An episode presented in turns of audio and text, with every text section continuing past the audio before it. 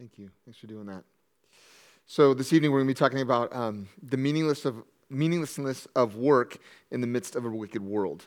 Um, I picked three or four topics to go through in the book of Ecclesiastes. We'll get to the end um, on Thursday, but a few topics that I thought would be relevant to, to, all of us. I think work is a topic that is relevant to all of us because uh, you will spend uh, 30% of your life at work. Is that a happy thought?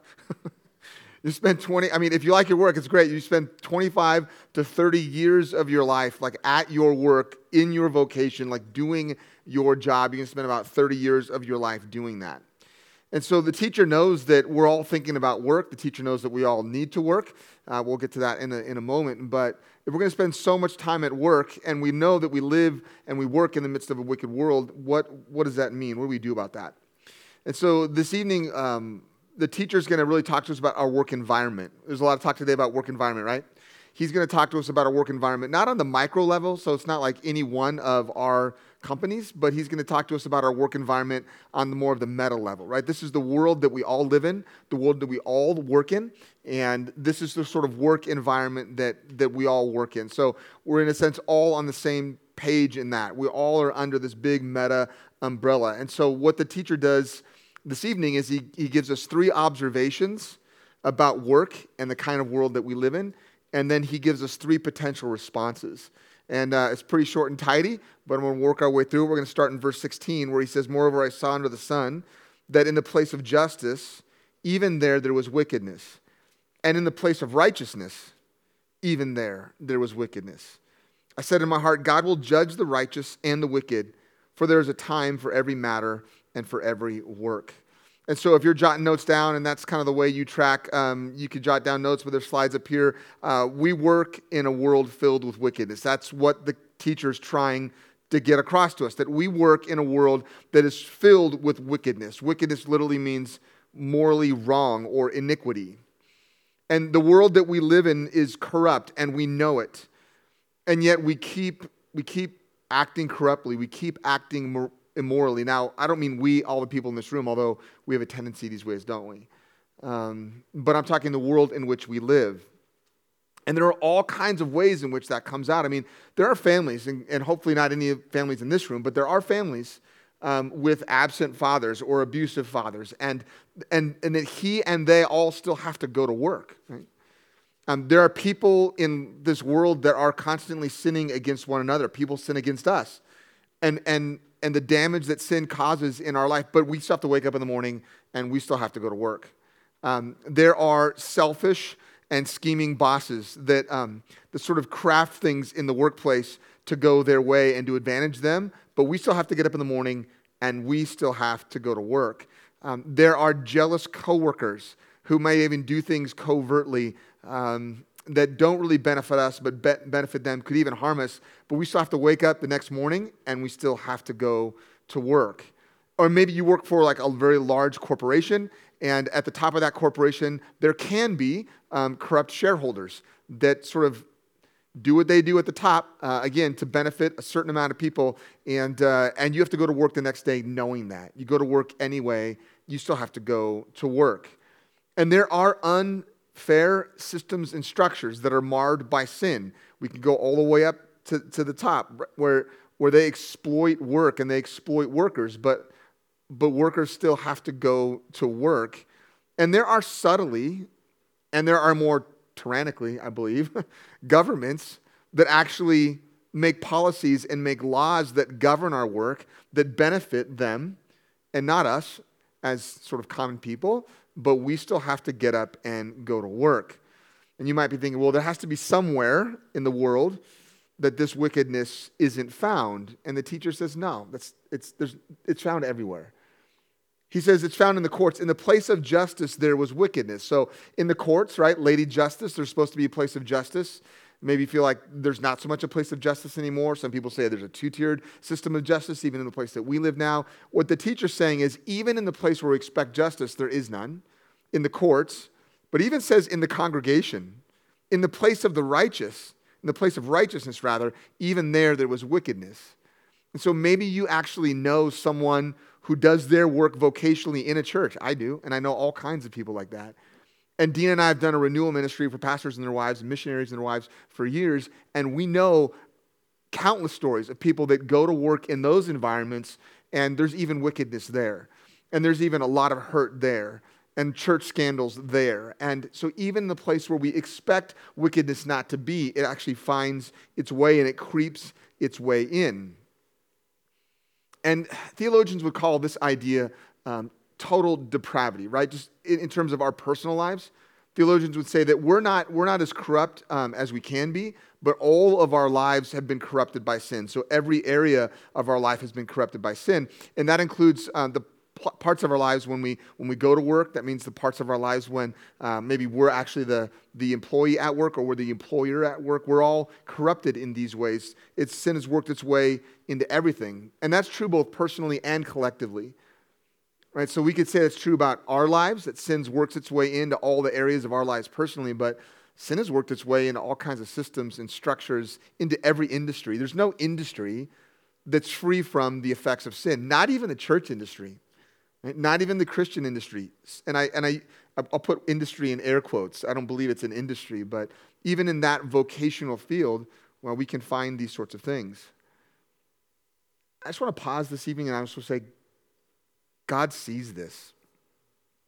And God knows this. So if this is something that you struggle with, if this is a reality of your life, and, and maybe one of those things I listed, or maybe it's something else that I listed, but you're thinking, yeah, but when I get home from you, I'm like, I still have to go back to that job. Like, I still have to go back to work. What I want to pause and say is that God sees this and God knows this. And I also want to say that the teacher sees this, and the teacher knows this.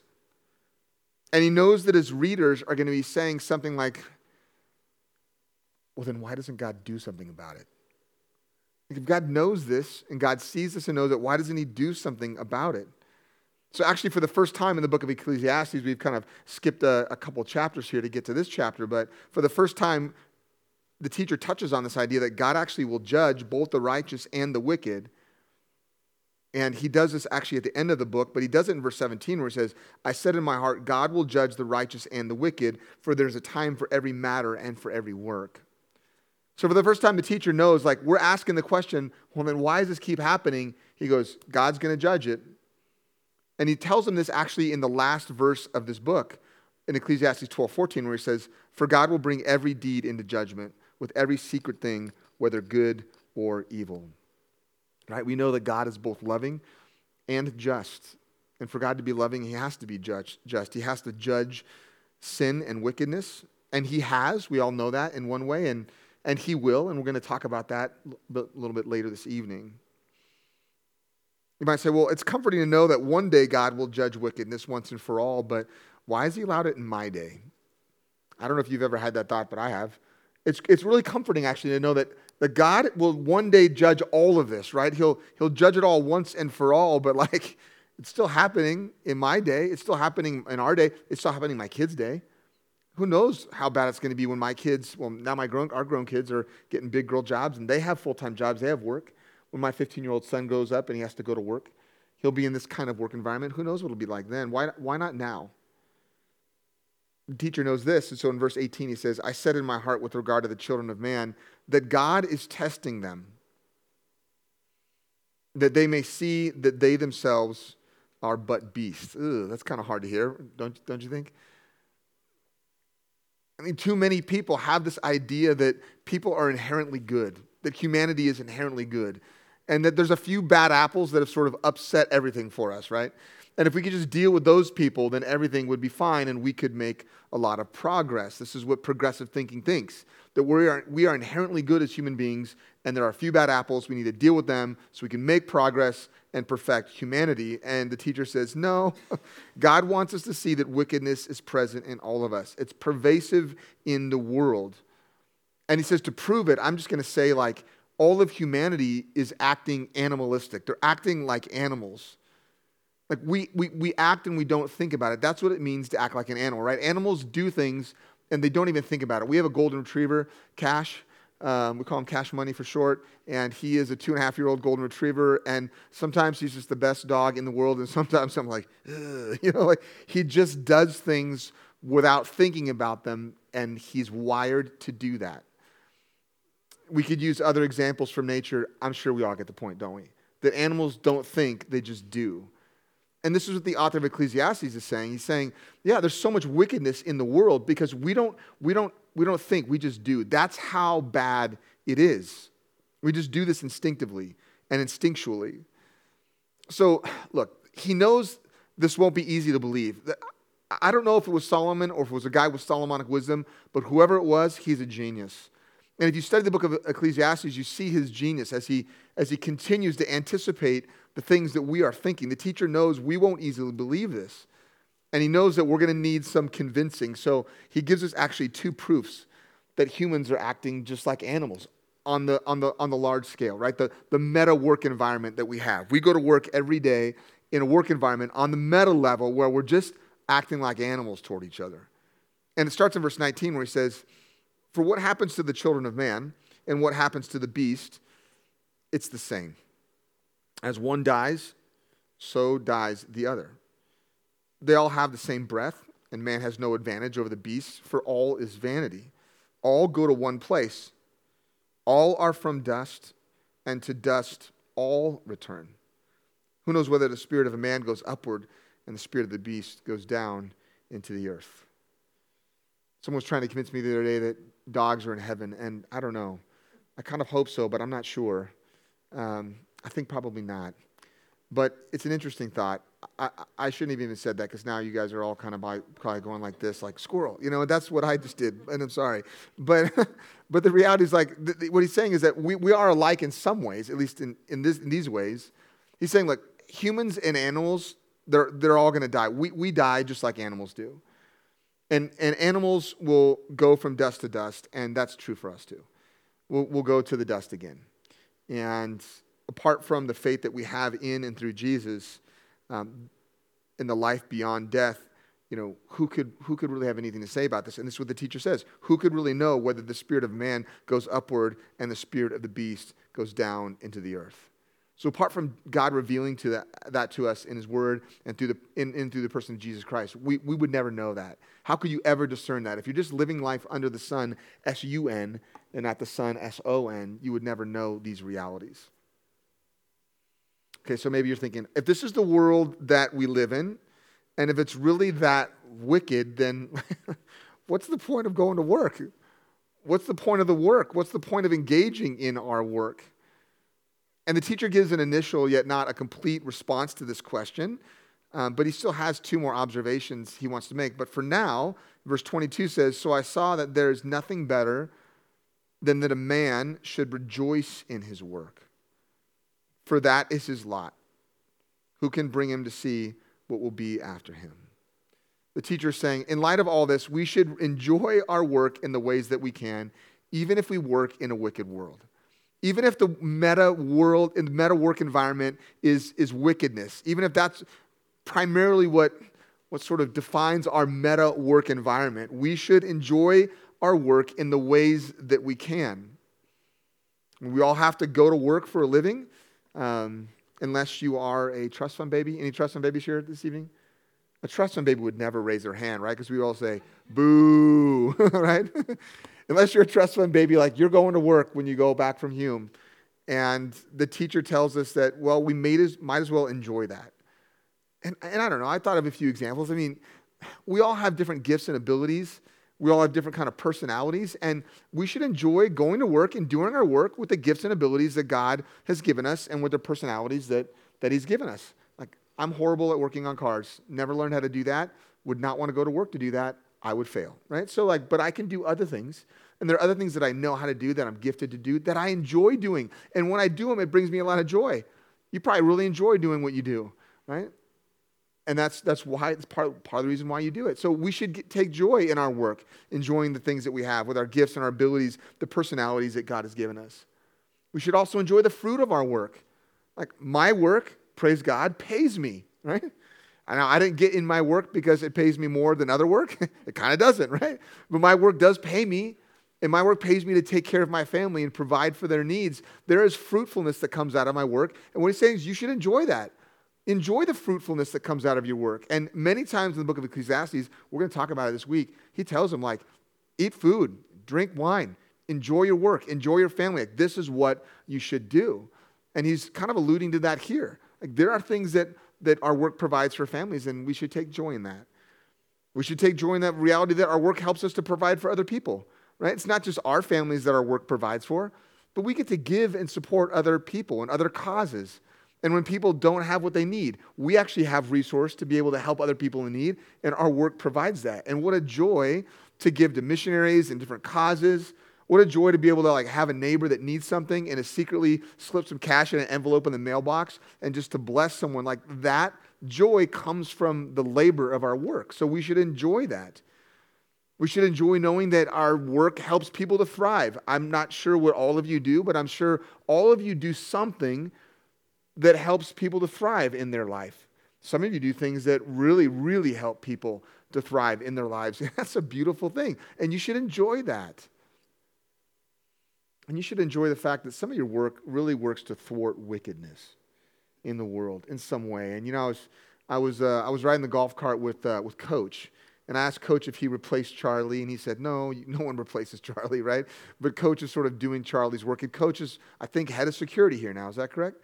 Yeah? Yeah, and so I'm talking to coach, and the, re- the reality is like when people are in law enforcement, things like that, I mean, it's so clear that their work is actively working to thwart evil and to help people have an environment where they get to thrive. And that's a beautiful thing. And so we should enjoy our work, is what the author of Ecclesiastes says. Okay, so we live in a world filled with wickedness, but there's another description that the teacher gives us. Remember, I said he had three observations? The second one is found in verses 1 to 3 of chapter 4. Look at it with me. He says, Again, I saw all the oppressions that are done under the sun, and behold, the tears of the oppressed, and they had no one to comfort them. On the side of their oppressors, there was power, and there was no one to comfort them. And I, and I thought the dead who are already dead more fortunate than the living who are still alive. But better that both is he who has not yet been born and has not seen the evil deeds that are done under the sun. So not only do we, we work in a wicked world, but he's saying part of the meta environment for our work is we work in an oppressed world. We work in a world that's filled with oppression. Not only is our word, world wicked, but it, our wickedness often works itself out in things like oppression, which literally means extortion or tyranny, like denying people the ability to make a profit. This morning I alluded to the reality that my son and I started a skateboarding business over COVID, right? And, um, and we're in our second full year and, and we're doing well and we're, you know, we're kind of getting right to that point. And, you know, we want to, we want to obviously make a profit. I don't want to lose money doing work. I like to make money doing work if I can, right? Uh, that's part of the point. And, uh, and when we talk about profit, like if, if you're thwarted in making profit from your work, that's a big deal. That's a big deal. And that happens all the time, all around the world. And the author of Ecclesiastes says it causes, this extortion causes tears, right? The selfish boss that's sort of scheming behind you, it produces tears. Sometimes people come home from work and they shed tears, right? That are jealous and sometimes even like backstabbing coworkers. And and this produces a lot of grief. It produces tears. There are corrupt shareholders, right, who do things behind the scenes that, that have like, oppressive motivations, and it produces tears. Sometimes on, on the level of all of the shareholders, not just one employee or worker. Right? There are unfair systems and structures that are marred by sin, and they, they produce so much oppression and extortion that there are entire people groups that are in tears. And there are subtly and overly, overtly tyrannical governments, again, as we said earlier, that, that make policies and laws that govern work that benefit them the most and really harm other people. And there are entire populations that go to work every day, either if they don't cry on the inside, they're just, they're crushed. And um, aren't you glad you showed up tonight? it's just, this is part of the book of Ecclesiastes. It's reality. I mean, we can think about this on the international stage, and maybe we think about like the Uyghur population. We don't share their faith, but we share their humanity. And like those people are like being pressed down. We know that all over the world, like people are underpaid for their labor. You know, my son and I were like trying to source manufacturing, and we're looking at sourcing it around the world. We want to manufacture in the United States, and we have been, but like, we don't know if we can stay in business. How do we do that? Where else would we manufacture in the world if we could? somewhere where people are treated fairly and they're paid fairly for their work and where they don't have child labor and where females aren't oppressed. And I mean, you have to think through all these things, right? I mean, on the world stage, this stuff happens. And it even happens sometimes in our midst. The teacher tells us that it's happened so often in the world, in fact, that he says it, it's better maybe that you've never been born even to see it because some of it's so bad. So, um, this teacher, he, he, he's painting a pretty bleak picture of the kind of world that we're called to work in. Um, but he's going to paint one more sort of brushstroke on the meta level of our work environment. So we've got wickedness, all right? We've got oppression and extortion. And lastly, in verse 4, he says, Then I saw that all toil and all skill in work come from man's envy of his neighbor. This also is vanity and it's striving after the wind. He says, We work in a world that's filled with envy. We work in a world that's filled with envy. And, and the idea here is, is almost that we work in a world that's filled with envy, and the envy causes, if you work backwards, the envy causes the oppression and it causes the wickedness. Our envy of one another and what each other has, what we gain from our work, the profit that we make from our work, it causes us to envy our neighbor. And that, that is the spark that causes some of this oppression and some of this wickedness. And the wickedness and the envy and the oppression, it just builds on each other, builds on each other, builds on each other. Again, to the point where we have entire systems and structures that are built this way. The teacher tells us that envy is useless. He says it's vanity, it's striving after the wind because someone will always have more. You know, someone will always have more. I was I did a, I did a wedding in Kingsburg this weekend and I was on and I visited some gigantic farms. I mean, I was like, oh, I, I literally could not believe it. But the reality is, like, there is a bigger farm. Like the farm that I was on, as palatial as it was and as beautiful as it was, like there's a there's to be a there's a bigger one, and there's someone has a bigger house with a bigger pool and more orchards, and in, in, in all of the things that come along with it. There's someone who always has more. All right, so so wickedness oppression, and envy. So have fun at work when you go home, right? From, from Hume Lake. so, how should people approach their work with all this wickedness and envy and oppression that goes on in the world? If that's the meta work environment, then what do we do? And the teacher knows that we're asking this question. Like, what do we do now? So he says there's actually three responses to this work. And many commentators have, um, have looked at these three responses and made this observation. observation. Um, Sidney Greidanus, uh, is, is one guy that, um, in particular, made this observation that they're all, they're all responses that include our hands. So at the end of our time this evening, I'm actually going to walk through a little prayer exercise for all of us, and, and this is going to include our hands. So we're going to do a little interactive thing here right at the end. But um, I want you to be thinking about that as we look at these these responses. And I think that's probably because in the day and age that the teacher was speaking in, most people worked with their hands. This was the kind of work that they did. And so the three responses all include their hands. The first one is in verse 5 where it says, The fool folds his hands and he eats his own flesh. The first response to all this is that we can just run from our work. Right? Like if we live in a world that's filled with this kind of wickedness and envy and oppression, if it's that bad, and if your work environment is that bad, maybe we should just run away from our work. And I got to tell you, there was a young man that came up to me after breakfast this morning or after lunch this afternoon, and he was walking up. He said, "Hey, I heard your talk this morning, and I'm I'm like a Gen Z guy, and so I wanted I wanted to talk to you." And I was like, "Oh no, I totally offended this guy, right?" I'm sure I offended him when I said, like, what is Gen Z thinking about? I was like, I don't know. They're not thinking about anything. But he says, no, no, no, no, you didn't offend me. He said, everything you said was like spot on. As a matter of fact, I'm a Gen Z guy trying to live my life in the midst of all, like a huge friend group. They're all depressed. They're all depressed. They all just want to do nothing because they see this. And he was saying they, they see that the world is wicked and envious and oppressive. I mean, he didn't use these terms, but he was saying they see that the world is like this and they're depressed and they just want to do nothing. And I was like, actually, I'm talking about that tonight the great resignation.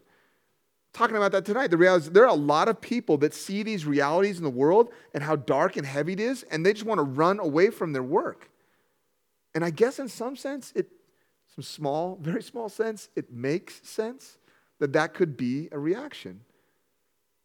In 2021, I'm just going to rattle off a few stats. I mean, over 47 million Americans left their jobs. Not were fired, left their jobs at the, by the end of 2021. In 2022, on average, 4 million Americans quit their job. They didn't get fired, they quit their job every single month. Over 4 million Americans quit their job every single month in America in 2022. Today, as we sit here, 40% of workers are thinking about leaving their jobs in the next three to six months. and conveniently, the industry with the lowest percentage of quit rate is the federal government. 0.7% of federal employees quit their jobs. But 4 million Americans, on average, left their jobs every month last year in America. Folded hands are a sign that we're acting foolishly. When we run from our work, it's a foolish response. Proverbs says this uh, this way How long will you lie there, O sluggard? When will you rise from your sleep? A little sleep, a little slumber, a little folding of the hands to rest. And poverty will come upon you like a robber, and want like an armed man. Running from our work is not the response that we're looking for. There's a second response in verse 6. Look at it with me. It says, Better is a handful of quietness than two handfuls of toil and striving after wind. The first response is that we can run from our work. The second response is that we can one, run too hard in our work. That we can run too hard in our work. There are a lot of people that are running too hard in their work. And I'll just make a confession, like here this evening, and my wife can tell you, like, in this last season, there have been weeks I have run too hard in my work.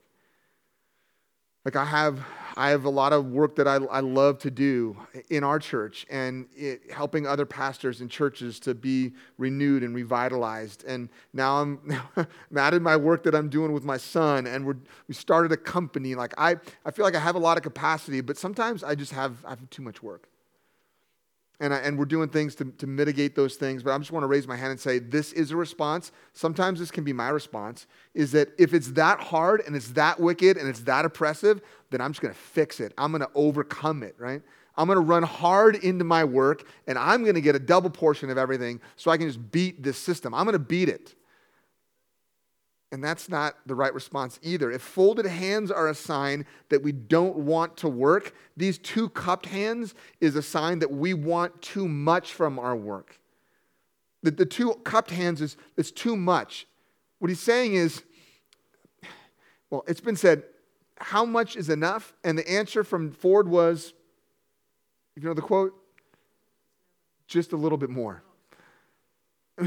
I mean, ask Ford, like, how much is enough? And he's like, well, just a little bit more. And that's what these two hands are meant to show us that we want too much from our work. But there's a third response. Verse 6 says, Better is a handful of quietness than two handfuls of toil in striving after the wind. The third response is that we can rejoice in our work. The first response is that we would actually run from it. The second response is we would run too hard into it. The third response is, is the best, better, it's the best response, that we would rejoice in our work. In Ecclesiastes 3.22, again, it said, So I saw that there's nothing better than that a man should rejoice in his work. So folded hands are a sign that we don't want to work, we're going to run away from our work. And a two cupped hands is a sign that, that we want too much from our work, a handful is a sign that we are content with our work that we're content that God would give us a handful, which is pretty much it's what we need right now. We're not coming like trying to cup everything we possibly can and getting our shirt out and trying to keep it all in. We just we just want to get a handful at a time. We're content with what God gives us today and what He's put in front of us today. It's enough. Which might feel a little counterintuitive, especially in America, where we feel like we can just go and make it happen And we, we can get the shirt, we can do the whole thing. We're going to have more than a handful. We're going to carry it around like this, maybe, right? And you say, no, it's just the best thing is just to go to work, to rejoice in the work that you have and the provision that God makes for you in that. That's, that's where it out. That's where it's at. Proverbs 15, 16, better is a little with the fear of the Lord than great treasure and trouble with it. I got to tell you, when I hear that stuff, is that sometimes hard for you to believe? Anyone want to just admit, like, sometimes that's hard to believe. It's hard to believe that better is a little bit with the fear of the Lord than a lot with some of the trouble that goes along with it. Maybe you've thought before, whatever trouble it is, try me. I'll try the trouble. I'll, I'll try it out. What kind of trouble are we talking about? The teacher's really wise, and the writers of the Proverbs are wise.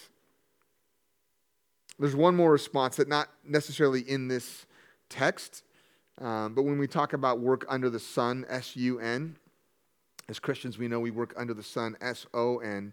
So there's one other response that I thought of, is, and it's, it's, again, it's not specifically in this text, but I think it surrounds this idea. Um, it's, not, it's not running from our work, right? It's not running too hard in our work. Um, it's related to rejoice in our work, taking what God has for us. But I think the fourth response is that we can think redemptively in our work and we can think redemptively about our work. So maybe when you heard the teacher's initial response about how the world is filled with wickedness and oppression and envy, and so that, so that man should just enjoy their work, you maybe had this thought like, is that it? So, like, that's all? I mean, that sounds pretty, it sounds pretty great to enjoy your work and enjoy the fruit of your work, but like, is that, is that all that there is? Verse 22 So I saw that there's nothing better than a man should rejoice in his work, for that is his lot. Is that really our lot? That's it? Just to enjoy our work? And say, I think as we look at the book of Ecclesiastes, the answer is outside of a relationship with God, Outside of us living our life under the sun, S O N, that's absolutely what it is. That is absolutely the lot. Is that you would, you, you and I would go to work and we'd get some measure of enjoyment in our work. We might even press back against some of the darkness unbeknownst to us. Non Christians do this all the time. God uses people that don't know Him to do jobs that push back darkness in, in some way. And what an incredible thing to be a part of, even unbeknownst to you. Um, there is joy and even some meaning in the work that we do, even the work that non Christians would do, just under the sun, S U N. But there's a lot of really great work we can do, redemptive work that we can do when we live our lives under the sun, S O N, right? When we can think about our lives, our uh, work lives redemptively. And when we can go in and redeem the things that are part of our work that are hard or difficult and we can use those things and ask God to use those things redemptively for the sake of other people. So maybe maybe you are in a job where you're like, I'm going to go on Monday when I get back from Hume, and I know it's hard. I know my boss is like that. I know I have these challenges, but there's this person that I work with, and there's something redemptive in it for them. Right? There's something redemptive in it in that relationship. Or I know guys that uh, are in companies. I know a guy in a company um, anyway, he's a right hand man. He's a deacon in my church to a um, to a giant um, family legacy liquor distributor. And he's like, Why am I in this industry? This is crazy. But he believes God has him there to be alongside that guy. And that guy's wife loves my friend because my friend keeps that guy honest. He travels the world and places with them, and he asks him questions no one else is going to ask him. And he comes alongside him, and he looks for opportunities to share the gospel, and he tries to, to work redemptively in his life in the midst of a very, very dark industry. Like, there are all kinds of ways that our work can be used redemptively as Christians. And what, a, what an incredible joy that is. That's the fourth response. It's not in the text, but it surrounds this concept for us because we know that we're in Christ. And so at the end of the day, um, you know, there was an ultimate work that was done. And one of the things I love about Hume is whenever you get invited to, to open up God's word here, um, you always know that uh, they want you to, to highlight the truth of the gospel when you do. And I love that. We do that every week at our church. Um, I have this good news statement that I use in all of the teaching opportunities that I do because I want to end with that every time because I want my attention to be drawn to the truth of the gospel of Jesus Christ. I want all of our attention to be drawn to the truth of the gospel of Jesus Christ, no matter what we're talking about, including our work and including from the book of Ecclesiastes, even like a book like Ecclesiastes. So I just want to end our time by saying um, that God created work in the beginning so that humans could flourish in their relationship with Him and one another. So, do you believe that? That God created work in the beginning so that humans could flourish in the relationship with Him and in the relationship with each other. Um, that's called the creational mandate. In a little teaching scheme I use, I use these four greats. I'll call it the great mandate. It is a great mandate. It's the cultural mandate that we would take the things that are in front of us and that we would cultivate them and we would steward them in such a way that it would cause us to flourish in our relationship with God and our relationship with one another. But we all know um, the way that story, um, the way that story, well, unfolded, the way wickedness and oppression and envy entered the world, entered, entered the world through sin. And if you think about it, this was Satan's sin in a sense that he wanted to be like God. He wanted to surpass God. There's some kind of envy. Something's going on there. I want to be like, I want to be above the Most High. And I just wonder, like, if that was something that was in the, in the mix there. This idea that Adam and Eve wanted something outside of God and their relationship with Him. Maybe envy was part of that in some way. Maybe it was part of the first sin. I know there's all kinds of things that were wrapped up in it, but mainly believing that there's something outside of what God had created them. God had created this perfect work environment, right?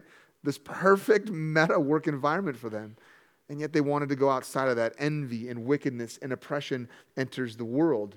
And we've all seen how that has impacted the world and the systems and structures in the world. We talked about this this evening, even governments. And it trickles its way down into micro work environments at your work or at your work or your work. And it, it happens all the time in all kinds of industries and all over the world. It's the effect of sin marring our world. And God sees and God knows, right? And so God wasn't content to leave us in this place, as we talked about this morning, but God came to us in the person of Jesus Christ. And isn't it interesting that as Christians, when we talk about what Jesus did, we call it was the work of Christ. That Jesus was a worker. Jesus had a job, right? We all know he was a carpenter. Jesus did human work, and he did he did some other kind of work too. He did some divine work. We call it the work of Christ. Jesus living a life that we could never live, a sinless life, and then Jesus dying a death that we should have died on the cross in our place and for our sins. We call this the work of Christ. And the way the reality of that work that He's done for us impacts our work makes all the difference in the world. If we believe that's true, that Jesus lived a life we could never live, died a death we should have died, rose to prove it and to free us to live a life we could never have otherwise, one that is forgiven for sin and now free to live life the way God intended us, now we can go back as best we can. We can go back to the garden, so to speak. And there will be a day where actually Jesus will return and the consummation will happen and there'll be a recreation and we will be taken back, not just to the garden, but better, better than that. And I actually think as I look at the Bible, I think we're probably going to be working I mean, he's going to probably put us to work. It, look, it sounds like to me that he's going to put us to work. And it's going to be great. Can you imagine working in a perfect work environment with a perfect boss, perfect means, perfect ends, all of it? There's nothing thwarting your work. How amazing would that be? It's going to be like that. And because we're Christians now, it, it affects all of the parts of our work. And so I want to end our time this evening by just drawing our attention to the book of Colossians because it talks about this. There are other epistles that do, but in Colossians chapter 3, it says this about employees. So if you're an employee, maybe this is the way that it would impact you. Bondservants, obey in everything those who are under, who are your earthly masters, not by way of eye service as people pleasers, but with sincerity of heart, fearing the Lord. Whatever you do, work heartily as for the Lord and not to men knowing that from the Lord you will receive the inheritance as your reward. You are serving the Lord Christ. For the wrongdoer will be paid back for the wrong he has done, and there is no partiality.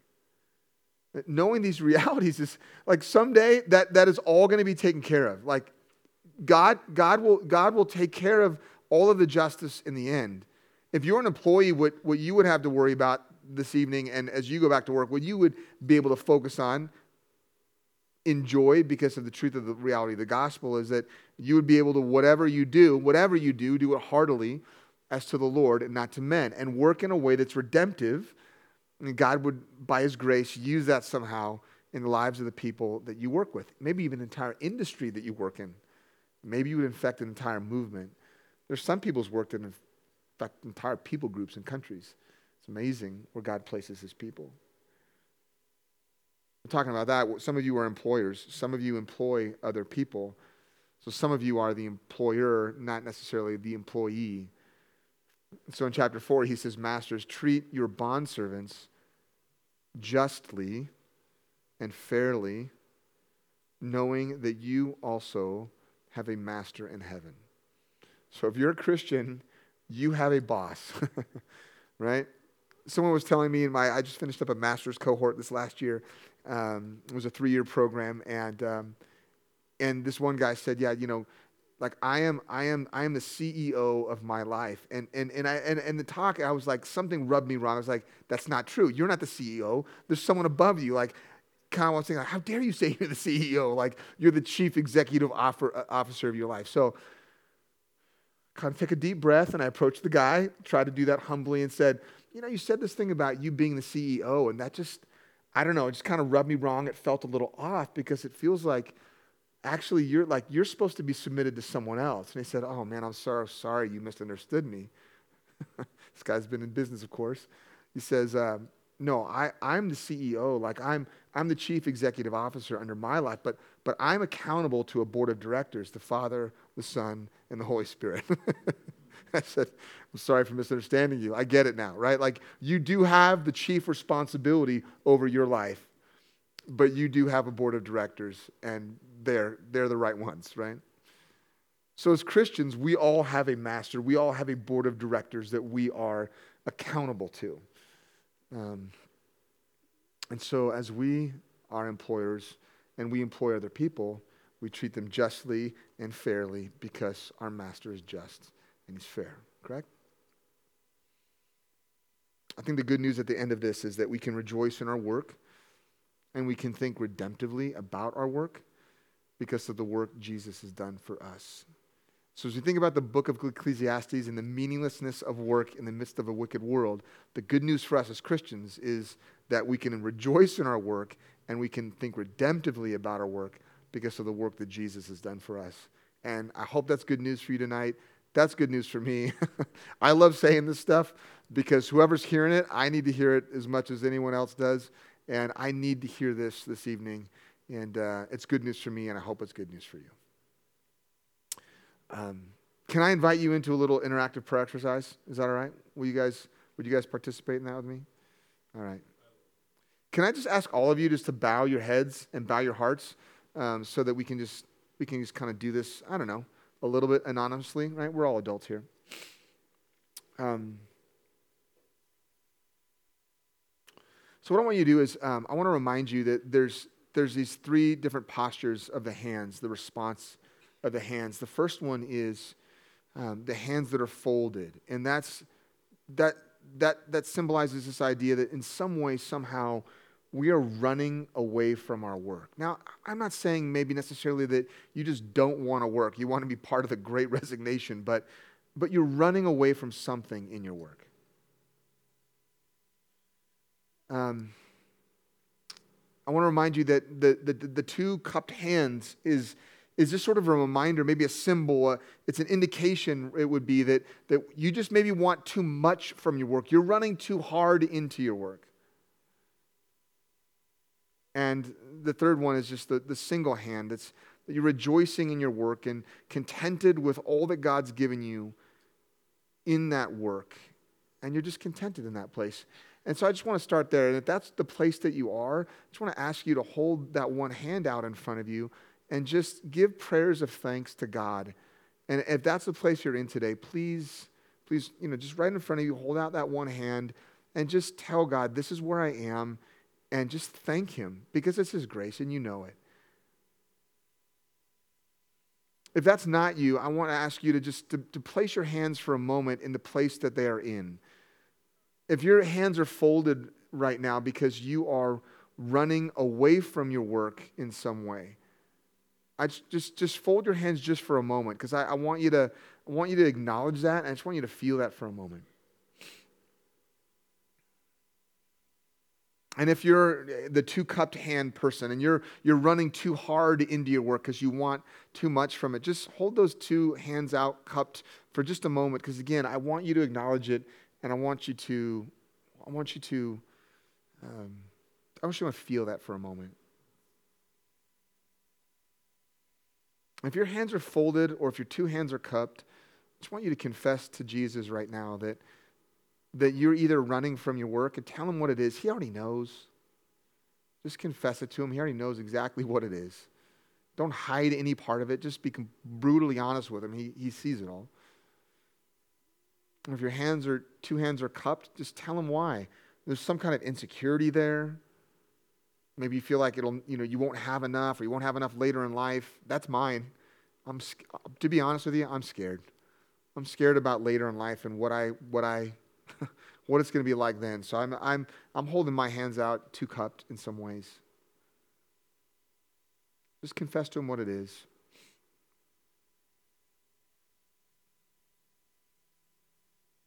Going to give you 30 seconds to do that. And I know that when it's quiet, 30 seconds sound feels like an eternity, but just just going to give you 30 seconds to make that confession.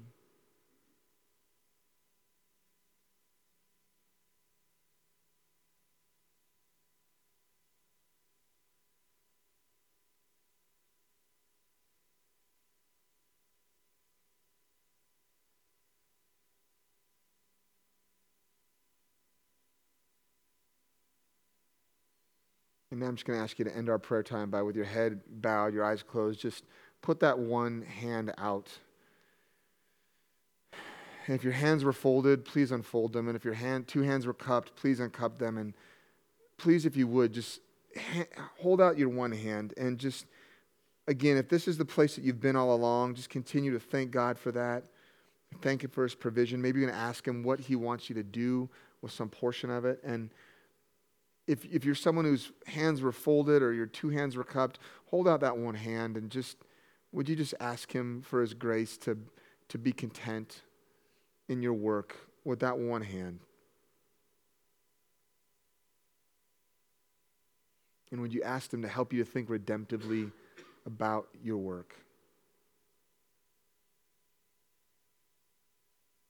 Would you ask Him to show you one, just one, Say, Lord, will you show me one way that I can act? What, what one redemptive thing that I can do when I go back to work?